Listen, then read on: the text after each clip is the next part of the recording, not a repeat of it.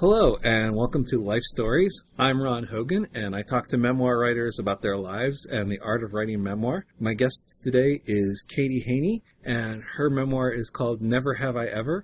It's published by Grand Central Publishing, and it's basically about her dating life or lack thereof. Or as it says at the beginning, my name is Katie Heaney, and I am a Bermuda Triangle. That's true.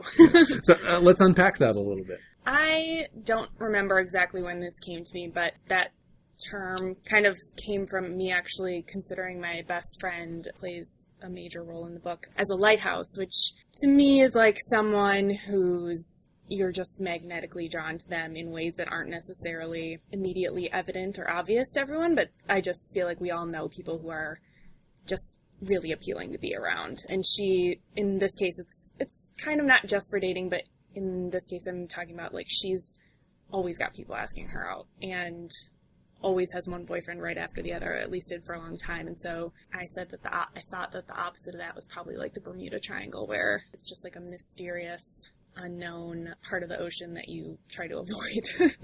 I guess that sounds like so much more negative than I really mean it, but it's just yeah, I don't know. The metaphor kind of points to what the book is about, really, mm-hmm. which is and you go back to, you know, the elementary school years and just trace the roots of, I mean, part of it is an uneasiness around boys, but part of it is just, it's not necessarily maladroitness, but there's just, something's not clicking. yeah, that's, that's fair to say. I mean, I don't think that it's, especially early on, I don't think it's exceptional to feel nervous or awkward or weird around people that you have crushes on. So I don't think that it's like I'm an extremely unusual case or anything like that. I just think that's it's funny to consider like why that is and why we all have these weird things that we build up in our heads that are based on almost nothing. And then as you get older and you hit adolescence and it sort of becomes more culturally normative for you or, or for girls to start having boyfriends, mm-hmm. you still aren't clicking yet. You know, one of the things that strikes me about the memoir is that you do maintain a pretty positive and confident attitude. I mean, you talk about this mm-hmm. about how it's like you never thought that you were the problem per se. Right. Yeah, and I think it does start to. I think high school is the first time where it starts to become something that could make someone feel outsidery. And I think it really wasn't until the end of high school where I was like, oh wait, like I guess now all of my other friends have done this at least once and I still haven't, but it just didn't really occur to me to think there must be something wrong with me. I just have always thought it'll happen when it happens and I'm not that I'm not in a very big rush, I guess. There's a point in college where a boy finally expresses an interest in you mm-hmm. and you kind of flip out about it. And I, I, I love the line where you're like, you know, you're talking about, you know, what am I supposed to do when somebody says that they like me? And you're like, you know, executive decisions associated with boys basically make me seasick. That's true. Yeah, I was like almost mad at him at the time just because it didn't really make sense to me. And that sounds again like I'm taking pity on myself, and it's not that. It just it was just very unexpected because I hadn't experienced anything like this before. And him and I were good friends, and so I just it was unimaginable to me how things would change between us, and I have never been very good at accepting a proposal of change on the first go. And that ended up turning into like a sounds like a whole semester long drama, or even like a, a school year long drama. Yeah, because I feel like there's even though I think that I had a good attitude about it and wasn't worried about having dating someone just for the sake of dating someone. There's still this weird thing where I like wasn't sure that I could trust myself to know if I really liked him or not because I think that when you're around a bunch of your friends, who are dating frequently, it's not unusual to hear them say things like, you know, I, am not sure I really like him that much, but we're just hanging out, like just seeing what happens. And I have always found that really hard to understand because I don't understand then why you would hang out with someone you don't really like. And so I just spent a few months trying to figure out whether I was interested in him romantically or not instead of just trusting my instincts. As you're telling these stories and then stories that continue on into graduate school and mm-hmm. up until your online dating adventures or misadventures. Mm-hmm. What was sort of the genesis of taking this personal history and feeling like there was a book in it. I get the sense that it started out as articles. Well, it started after I'd published a couple things online that were kind of dating oriented, and I started talking to people about, or it started being suggested that I should write a book, and I, I just thought that the thing that I felt that I knew best how to write about at that time, and to some extent still do, is myself. And I just thought that this was something about me that was like maybe demographically unusual if I still don't think like super weird or anything, but just something that would make for funny stories is to look at like a chronological examination of what went quote unquote wrong with like everybody I ever had a crush on. Because that's what I like to talk about with my friends. I mean, just talking about who we like and why and making fun of ourselves and other people is just like my favorite thing to do. So I just thought it would be fun. Now, there's a point about halfway through the book where you sort of take a little digression and you say, okay, look, let's just put it out there that there's not going to be any sex in the book. Mm-hmm. And it allows you to go into this conversation that I think makes a couple of really important points that I'd like to unpack. The first off is chipping away at the idea that virginity is somehow a state of preciousness or a state of weakness in the sense that it's like, okay, you're you're in your early twenties, your mid twenties, and you're still a virgin. What's wrong? And and what you're saying is is like there doesn't have to be anything wrong. Yeah, I think that especially when I was early on into college, it seemed very much like if you hadn't had sex yet, there needed to be some kind of reason. And the only two reasons that I've ever been aware of that are popular in public commentary are that you're religious or that you're unattractive.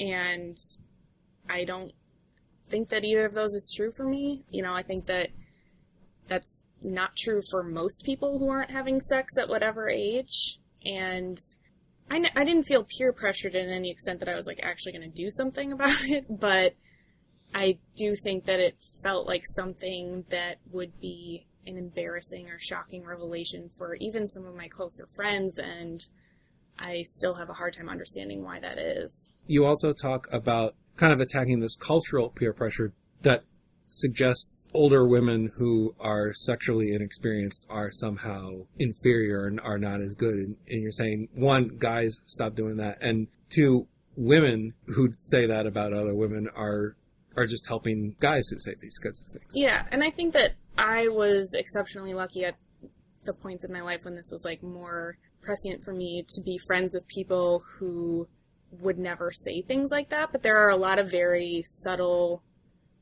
remarks and things that I think just especially in college is when I feel like this was the most relevant, where it just feels like something you're supposed to be putting at a top priority rather than just like finding people you like spending time with in whatever way, which I think is so much more valuable, especially at that age, to be worried about.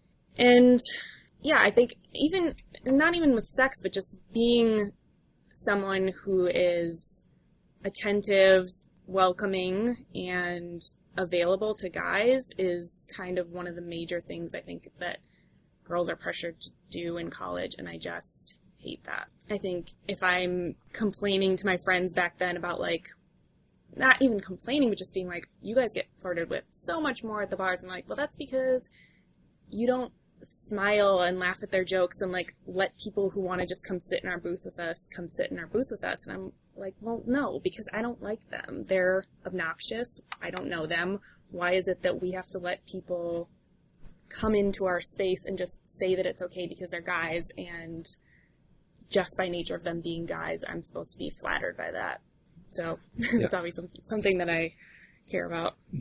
And as I'm reading the story, and you're talking about being sort of uneasy around boys and the the whole sort of seasickness passage, and then there's another passage where you're you're talking about you know one of the things that you hate about boyfriends is that they steal away your best friends. Yeah. And and what you're saying now about well I don't want them they're they're just distru- you know taking they're coming in and disrupting things for us. Mhm. And I mean one of the obvious interpretations that raises its head as a, as a possibility is, well, are you even attracted to boys? Are you perhaps attracted to women? And you don't tackle this directly, hmm but I think, I mean, you do indirectly, let's say, it's, it's fairly plain that it's like, whatever consideration you've given this at some point, you are attracted to men. It's just that you're not actually having relationships. Well, and I think that the assumption that if someone isn't making guys their number one priority, seeking them out and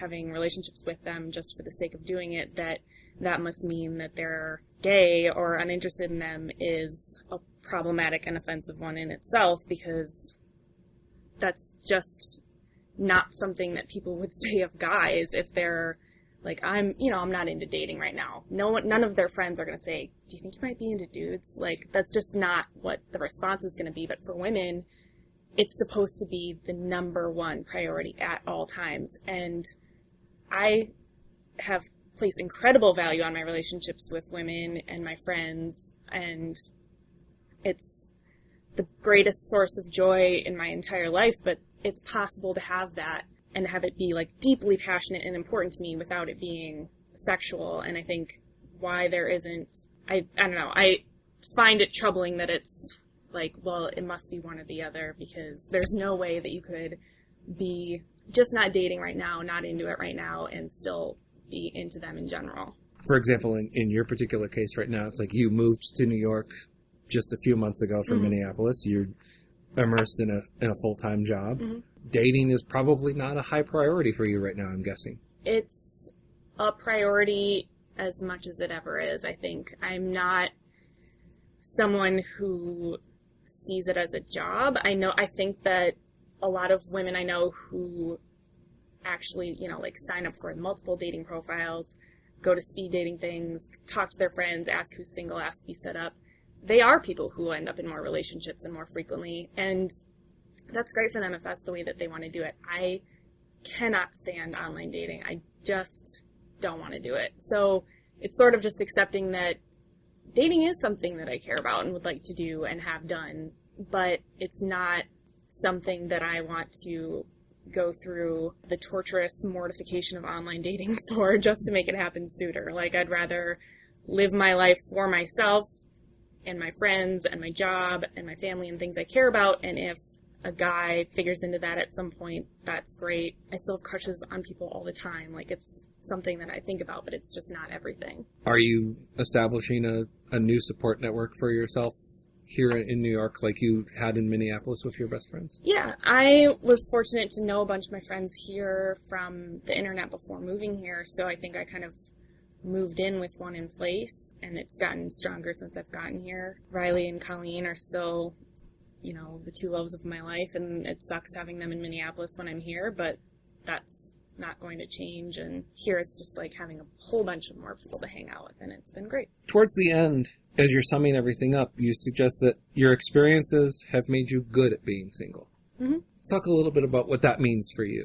I think that that means being patient and not ever feeling like I mean, I shouldn't say not ever because I don't want to present the idea that I never have insecurities or doubts about the way that I have lived my life so far, but almost never feeling like I should just suck it up and date someone who I'm not even that interested in just to do it. You know, I, I have insecurities about like how I interact with guys and how all that stuff goes, but I don't really have many insecurities about myself as a person. And I really think that being single helps with that. I think that I wouldn't advise anyone to like just break up with whoever they're dating just so they can like take some time and figure that out. But I think it's so important for especially young women to have some point in their young lives where they are alone and not super actively working on dating someone because it's so instructive in telling you what you want to do with your life and what else you want to have besides just the guy that's supposed to be the only thing that we care about.